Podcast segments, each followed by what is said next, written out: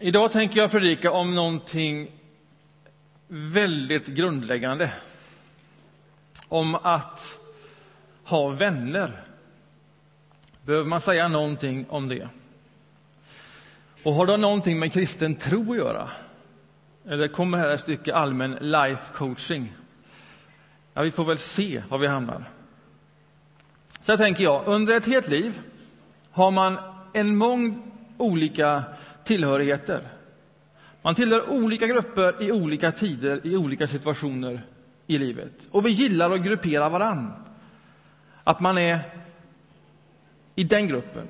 Alltså, om man för ett tag i sitt liv flyttar hit till Göteborg och så läser man på högskolan eller på Chalmers eller någonting annat, då hör man till studenterna. Man är student. Det är en sån grupp. Om man cyklar till jobbet regelbundet eller skolan, ja, men då hör man till cyklisterna.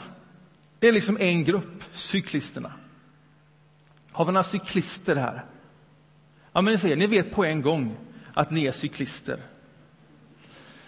Sen när man tror på Jesus Kristus och firar gudstjänst regelbundet, då hör man till de kristna. Det är också en sån grupp. Och man vet liksom det, ja, jag hör till dem och det här är min grupp. Och det här är jättebra. Och vi behöver tillhörighet och det är viktigt för oss och det är gott att tillhöra och känna att man tillhör en grupp. Och det skapar en viss identitet. Men samtidigt är det så att bara för att du är cyklist så behöver ju inte det betyda att du har någonting gemensamt med någon av de andra cyklisterna än just att du cyklar. Så det är en ganska grund tillhörighet eller grupp. Du är bara cyklist. Det är inte så bara, men ändå. Cyklist. Och på motsvarande sätt kan man vara kristen. Det är inte så bara, men ändå. Kristen. Och då tänker jag så här, här är det lite viktigt att inte blanda ihop tillhörighet och vänskap. För ibland kan man tänka så att när jag tillhör den här gruppen, jag är en del av den här gruppen, så är det nära eller släkt eller rent av vänskap. Men så behöver det ju inte alls vara. Så behöver det ju inte alls vara. Men i tillhörigheten, vare sig om det är student, cyklist eller kristen, så finns det en enorm potential för just vänskap. Och det jag vill göra nu är att jag vill uppmuntra oss att se den potentialen, att se det och ta vara på det vi ser. Här i rummet finns en enorm potential. Om vi såg det och om vi tog vara på det. Jag tror du kan se många sådana här sammanhang framför dig. Alltså tillhörigheter och grupper som du har gått igenom över ett helt liv. Du var student en gång i tiden, eller du var med där, eller den föreningen där, eller så vidare. Och sen går det några år och så ser du att du byter ut tillhörigheterna. De är inte konstanta, utan du går in i den gruppen och sen går du in i den gruppen och sen blir du där. Och sen eh, börjar du få inbjudningar till eh, alla vi som slutade årskurs 9 1970 eller 80 eller 90. Och så tänker man, just det, jag slutade ju nian en gång i tiden. Och så åker man på det där reunion och så knyter man an till gamla tillhörigheter och grupper. Och det är väl så också som Facebook dels fungerar. Man är med där och så söker man på någon, men gick inte vi i samma klass eller samma jobb eller var inte vi cyklister? Och så söker man på det och så hittar man just det och så knyter man an. Och så börjar man sätta ihop de olika nätverken och tillhörigheterna och grupperna och så blir det ett oändligt nätverk. Du är del av så många olika grupper, så många olika tillhörigheter. Och det där finns ju ett, ett värde i det, att bygga ihop och bygga nätverk, omge sig med många människor på det här sättet, koppla tillbaks. Och samtidigt finns det en risk just i det. Att du bygger ihop det här och lägger all din tid på alla de här olika tillhörigheterna. Risken är att man blandar ihop det arbetet med vänskap. Och det behöver inte vara samma sak. Det behöver inte vara samma sak. vänskap och att bygga ett spännande nätverk och ta vara på det. Du kan finnas i väldigt många olika tillhörigheter, i stora nätverk och ändå sluta ditt liv helt ensam.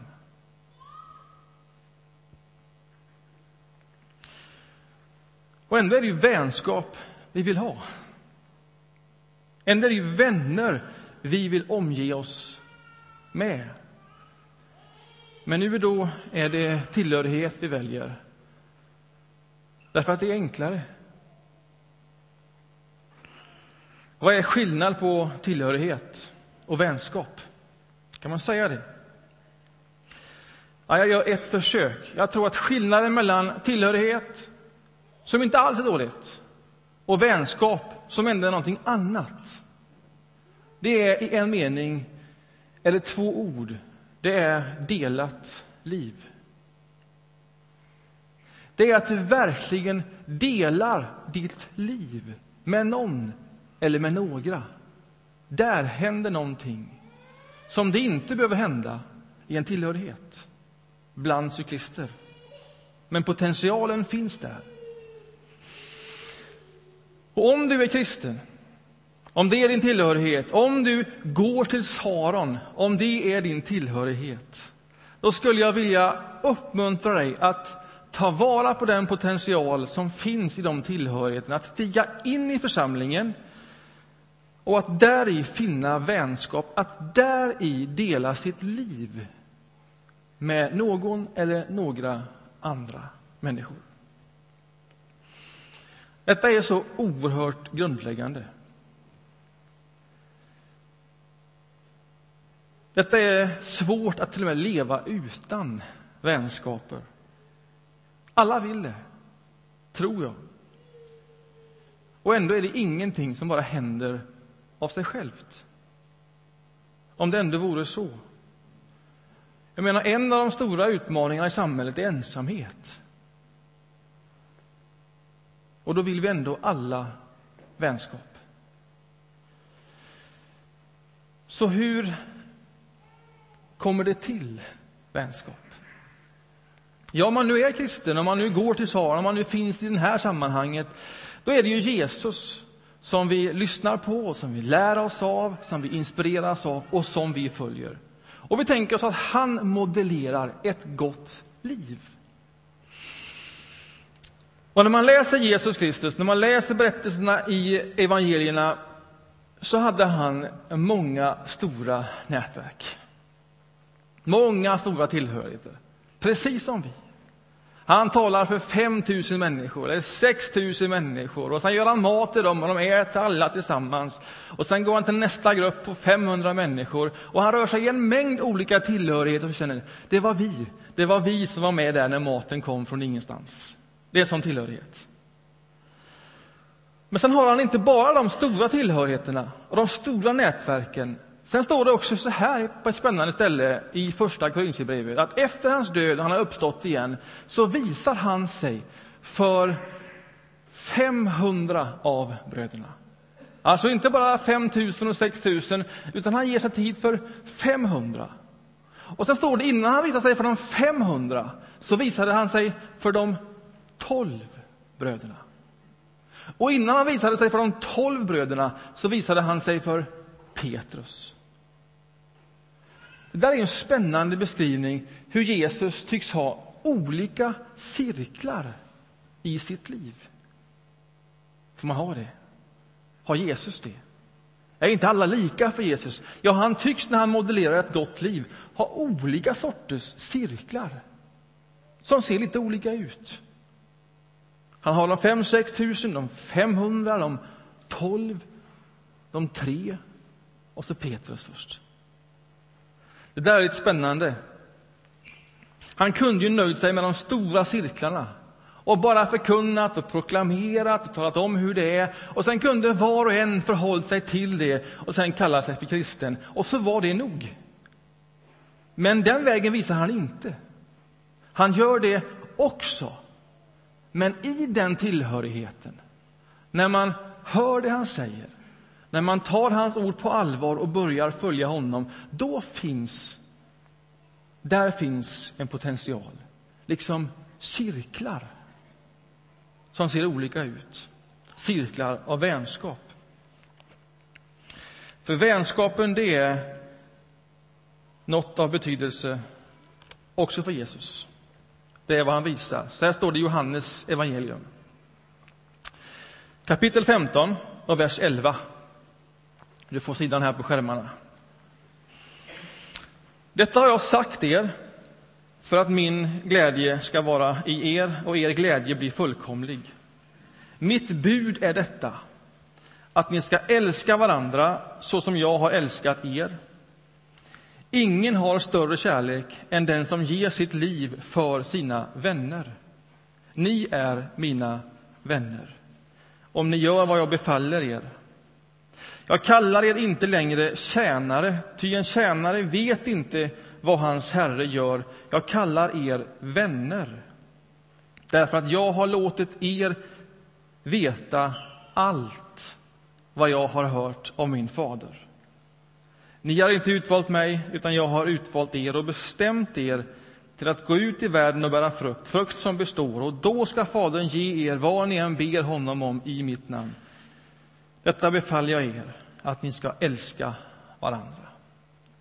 Det här är stycket som vi läser nu och då och som vi lyfter ut viktiga saker, viktiga lärdomar. Vi ska älska varandra, det är ett bud. Vi ska bära frukt som består. Och Fadern ska ge oss då vad vi än ber om i hans namn. Och det här ska göra glädjen fullkomlig. Men vad är hemligheten? Vad ligger bakom allt detta? Vad är det som gör allt detta fantastiskt beskrivna möjligt? Ja, hemligheten är den här. Jag kallar er vänner. Jag kallar er vänner därför att jag låtit er veta allt. Allt vad jag hör om min fader. Det sker inte på det stora berget, men det sker här med de tolv.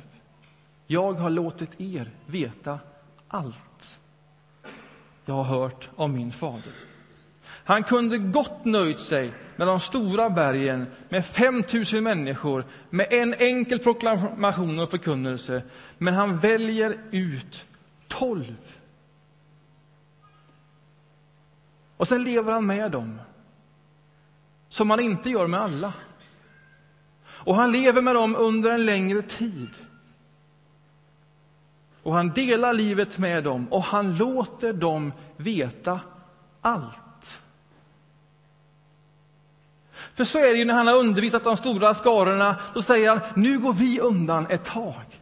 Och så när man läser, vad händer då när de går undan? Ja, det är där mycket av det spännande kommer fram som vi läser om, som inte sker på berget. Men när de går undan och är de tolv och börjar samtala och reflektera, vad betyder det här? Förstår ni ingenting? Är ni så tröga, säger Jesus. Och så håller de på. Det händer när de tolv, i den cirkeln, Jesus modellerar, tror jag, inte bara relationen mellan honom och Fadern och vi och Fadern, utan också hur vi förhåller oss till varandra. Det finns en hemlighet i hans olika cirklar. Vad är vänskap? Ja, vänskap det är att dela livet. Vad är det att dela livet? Så här tänker jag. Vänskap, det rymmer tre saker. Ett, det rymmer individer. Individualitet. Det är inte samma sak som individualism. Individualism det är att man går in i en grupp och sen i den gruppen har jag min egen agenda och det är egentligen det enda som intresserar mig. Vad jag kan få ut av den här gruppen, av den här församlingen, av den här tillhörigheten. Individualitet, det är att gå in i en grupp och vara där som individ med hela min person, med allt det jag är, med det unika bidraget som bara kommer i och genom mig och att möta de andras individualitet på samma sätt. Som det unika bidraget som bara kommer genom dem. Och så möts vi så, som individer, som personer. Så såg ju de tolv ut. Tolv totala individer som kommer samman i ett gemensamt syfte, att följa Jesus Och det var olika lärjungar, olika personligheter, olika yrkesbakgrunder. När man läser evangelierna, som några av dem har skrivit, så ser man att de har sett olika saker. Och det är olika saker de beskriver. Och det är från olika perspektiv, olika färg. Det är individer. Det är verkligen individer som man väljer ut, de tolv. Och de är där med hela sin person. Det är en brokig skara människor som ser olika saker och som bejakar varandras individualitet. Det är att dela ett liv. Det är att dela ett liv. Det är också att i den sortens gemenskap föra det goda samtalet. Det är också vad som sker i den här gruppen. Hela tiden talar de med varann. De går inte bara tystar, antecknar och tenterar av. De för ett samtal konstant. De för det med Jesus. Vad menar du med det här? Sen för de det med varandra. Och då säger Jesus, vad menar ni med det? Och så för de det samtalet fram och tillbaks och kors och tvärs. Och allt är inte vackert och tjusigt som kommer i det samtalet. När lärjungarna går och funderar, vem av dem som nu är störst i den här gruppen? Och så lägger sig Jesus i det samtalet och så får de reda upp det där. Och så, och så händer det någonting i detta goda pågående samtal när man inte bara är med om någonting utan talar om det man är med om. Och man gör det på alla håll. Och det är ömsesidigt. Bland alla dessa olika individer. Och man kommer inte alltid överens, och man ser olika saker. Och när vi inte kommer överens och man ser olika saker, det vi gör då intuitivt, det är att då går vi vidare till en ny grupp, en ny tillhörighet, där man tänker ungefär som jag. Men de här stannar kvar. Det är det tredje. De stannar kvar. De är kvar under tre år där, de går fram och tillbaks. Jag menar, Jesus hade många gånger en möjlighet att säga, alltså, om ni ska resonera så där, då får det vara för mig. Men han stannar ändå kvar. Och så tar de ett varv kring det där. Hur tänker ni här? Det är ett gäng individer som låter andra vara individer helt och fullt och bidrar med det som är unikt. Och de för det goda samtalet. Och när man låter individer mötas som är olika och när man för allt samtal som är viktigt så är inte det alltid enkelt och ändå blir man kvar över tid. Det är att dela ett liv. Det är att dela ett liv. Det är vänskap. Man möts inte bara i åsikter, utan som människor.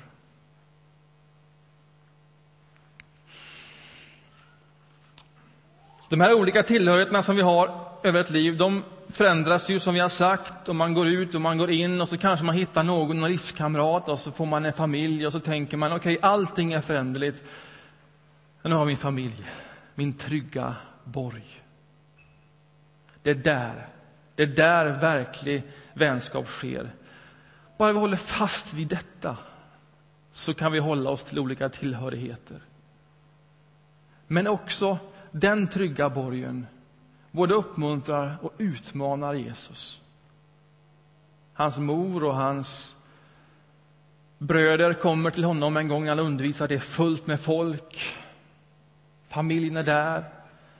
De söker efter honom, men lärjungen går till honom och säger din mamma är här, dina bröder är här, de, vill, de, vill, de, de söker efter dig. Och så säger Jesus detta väldigt märkliga. Vem är min mor? Vem är mina bröder? Och så tittar han på det gänget som är samlade omkring honom. Den lite större gruppen. Och så säger han, det här är min mor. Det här är mina bröder. Den som gör min faders vilja är min mor och min bror. Alltså att vara familj, det är en tillhörighet. Och där i finns en potential. Men bara för att potentialen finns betyder inte det att det av den blir vänskap om man inte själv väljer den. Om man inte själv får plats där som individ, som allt det unika jag bär på. och om man inte ger plats för en annan individ.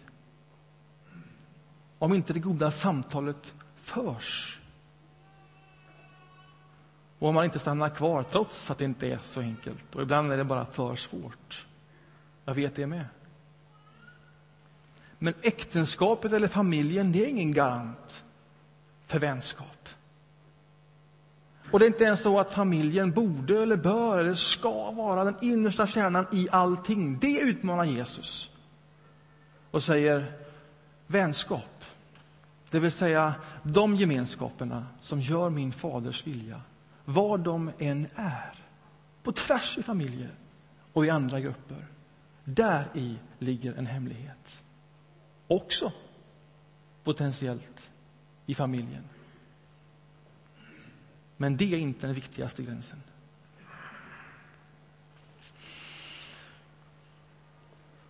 C.S. Lewis, en engelsk teolog, författare, när han skriver om vänskapen, då skriver han så här. Detta är intressant, tycker jag. Om A, B och C är vänner och så dör A då förlorar inte bara B A. Utan B förlorar A. Men B förlorar också Cs perspektiv av A. En del av A som bara kom fram när A och C möttes därför att de lockar någonting ur varandra som B inte lockade ur A. Är ni med på den? Det där är väldigt tjusigt och samma sak är det ju om A dör, så är det inte bara så att C förlorar A. Utan C förlorar A och C förlorar också Bs perspektiv och förhållande till A. Någonting som C aldrig kunde liksom skapa, låta blomma ut. Det här är, det här är vänskap och så säger C.S. Lewis så här, och jag behöver mer än mitt eget ljus för att få syn på mina vänners alla sidor. Visst är det tjusigt? Jag själv kan inte få min vän att blomstra. Utan jag behöver också se och kanske de och kanske E. Det är också ord in i familjen. Därför är vänskapen den minst svartsjuka kärleken, skriver han. Och alltid glad över att välkomna den tredje och den fjärde och den femte. Därför att då lockas fram någonting som inte annars är möjligt om man bara är de två. Och så citerar han en kyrkofader där han säger så här. Det är därför som seraferna, de änglaliknande varelserna, när Jesaja, profeten, får en uppenbarelse och ser Gud och, och, och, och änglaliknande varelser. Det är därför de ropar till varandra. Helig, helig, helig är Herren Sebaot. Hela jorden är full av hans härlighet. De säger inte till Gud, de ropar det till varandra, står det ordagrant. Och så säger han, det här är så tjusigt, för när de ropar det här till varandra, då speglar deras själ någonting som den andra inte gör. Och sen avtäcks en vision genom deras liv av Gud som annars inte var möjligt om man bara var själv och skulle säga helig, helig, helig är Herren Sebaot. Men nu uttrycker de det, nu ropar de det till varann. Helig, helig, helig är Herren Sebaot. Och när den ena hör den andra säga det så avtäcks någonting av Gud som inte avtäcks i min egen mening när jag säger helig, helig, helig är Herren Sebaot. Och så ropar de det till varann. Det blir mer då i den sortens vänskap. Och så säger han, ju mer vi delar med varann, ju mer får vi var och en. Ju mer får vi var och en. Därför väljer tror jag Jesus 12. Han nöjer sig inte bara med stora gruppen tillhörigheten. Han har också de 500, de 12. De som får veta allt. Och av de 12 så väljer han tre. Det där är ju väldigt intressant. Lyssna här. Matteus evangelium kapitel 26. Matteus evangelium kapitel 26 och från vers 36. Det här blir det sista vi läser och kommenterar. Sen gick Jesus med dem till ett ställe, det är lärjungarna, som heter Getsemane. Och han sa till dem, sitt kvar här medan jag går dit bort och ber. Han tog med sig Petrus och Sebedaios båda söner. Sorg och ängslan kom över honom och han sa till dem, min själ är bedrövad ända till döds. Stanna här och vaka med mig. Han gick lite längre bort, kastade sig till marken och bad, Fader, låt denna bägare gå förbi mig, om det är möjligt. Men inte som jag vill, utan som du vill. Vad gör han med de tre som han inte gör med de tolv? Ja, egentligen gör han ingenting mer med de tre än vad han gör med de tolv. Han gör det bara mer och koncentrerat och fördjupat. Allt ska inte sägas och delas med alla. Det är inte sunt. Det är lika osunt som att inget sägs och delas med någon. Vi behöver de cirklarna med vad vi delar med vem. Är ni med? Nu tar han med sig dem hit. När han behöver vara den han verkligen är, där och just då. Då är det de tre. Och där för de ett samtal, inte bara med varann, utan de för ett samtal med varann och med Gud. De delar det samtalet. Det blir mer än bara mellanmänskligt. Och de för det samtalet med Gud. De vakar och de ber. Och de stannar kvar där hos varandra när det blir svårt.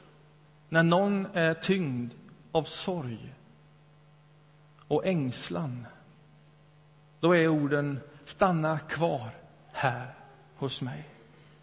Och det är Jesus som ber de tre som han valt att stanna kvar där hos sig. Alla får inte den frågan. Alla kanske inte ska ha den frågan. Men när själen är fylld av sorg och ängslan och ångesten kryper på, att då ha tre människor och säga stanna kvar hos mig nu. Nu behöver jag det. Att överhuvudtaget ha det när du behöver ha det. Stanna kvar hos mig. Och inte bara stanna kvar hos mig, utan låt nu vårt samtal få bli ett samtal med oss och med Gud. Jag behöver att ni ber med mig och för mig. Och jag behöver bara få vara den jag är, här och nu. Utan någon enda mask, utan någonting som står i vägen. Det klarar jag med de här tre. Och att få ha en sån gemenskap, att få ha en sån nära cirkel det önskar vi väl alla varann. Men den cirkeln får aldrig stå i vägen, bli exklusiv för de tolv eller de 500 eller de 5000. Men kanske är det en förutsättning, den gemenskapen, den vänskapen för de 12, de 500 och de 5000. För om de stora grupperna, tillhörigheterna, om det är ditt liv, de stora nätverken och du är överallt, då har du förmodligen ganska mycket kontroll över vad det är för sorts bild som förmedlas över dig. Så är det alltid. Ju större det blir kan du styra det. Och i det vilar alltid en fara, att man får för sig någonting om sig själv eftersom man själv bara styr informationen ju större och ju fler det blir. På ett sätt som är fullständigt omöjligt om man är tre, där man helt är sig själv. Det här är människor som säger sanningen och som jag lyssnar på sanningen. Det här är människor som vet mer om mig än andra vet. Och det här är människor som ändå inte lämnar mig och som jag lever i bön tillsammans med. Då tror jag att man på ett fruktbart sätt också kan ha 500 och 1000 och 5000 i sitt nätverk. De sitter ihop. Så hur kommer man då dit? Till vänskap? Till de tolv? Till de tre? Ja, det är inte ett steg, utan det är många små steg över ett helt liv. Och vi hjälps åt på olika sätt. Om du är kristen, om du går till Saron, om du är medlem här, då säger vi nu ser vi att det är många människor som kommer till här. Vi vill skapa en struktur för att ta tillhörigheten vidare mot vänskap och därför har vi en huskyrka som börjar 21 september, onsdagar.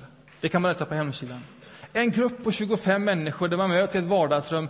En möjlighet att få liksom komma en cirkel närmare och vinna vänskap. Men vi säger stanna inte där. Utan i den gruppen av kanske 25 människor, hitta några där. Som blir dina 12, eller kanske rent av dina tre. Och skapa en egen grupp där. Här finns husgrupper och sen behöver du inte vänta på en given struktur, utan du ställer frågan. Undrar om inte vi skulle mötas och bara be tillsammans. Jag tror vi skulle behöva det. Eller du skulle önska någon att dela med, bara från början någon. En mentor, en att gå tillsammans med. Vänta inte på den strukturen. Utan om det finns någon i de grupperna som du har förtroende för, gå fram till den människan och säg, jag skulle vilja träffa dig. Liksom dela någonting med dig, äta en lunch med dig. Kalla det vad du vill. Mentor, får jag leva i din skugga? Får vi bara känna lite på varandra så får vi se om detta funkar. Men jag behöver vänskap.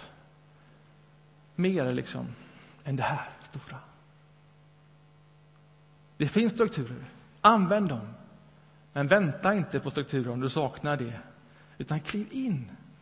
Kliv in i den potential som finns i den här tillhörigheten. Amen. Ska jag förena oss i en bön? Jesus Kristus, du som, som fanns här, som levde som en av oss. Du som känner alla våra behov, det som är viktigt för oss, det vi behöver och det som saknas. Du som vill ett gott liv för oss.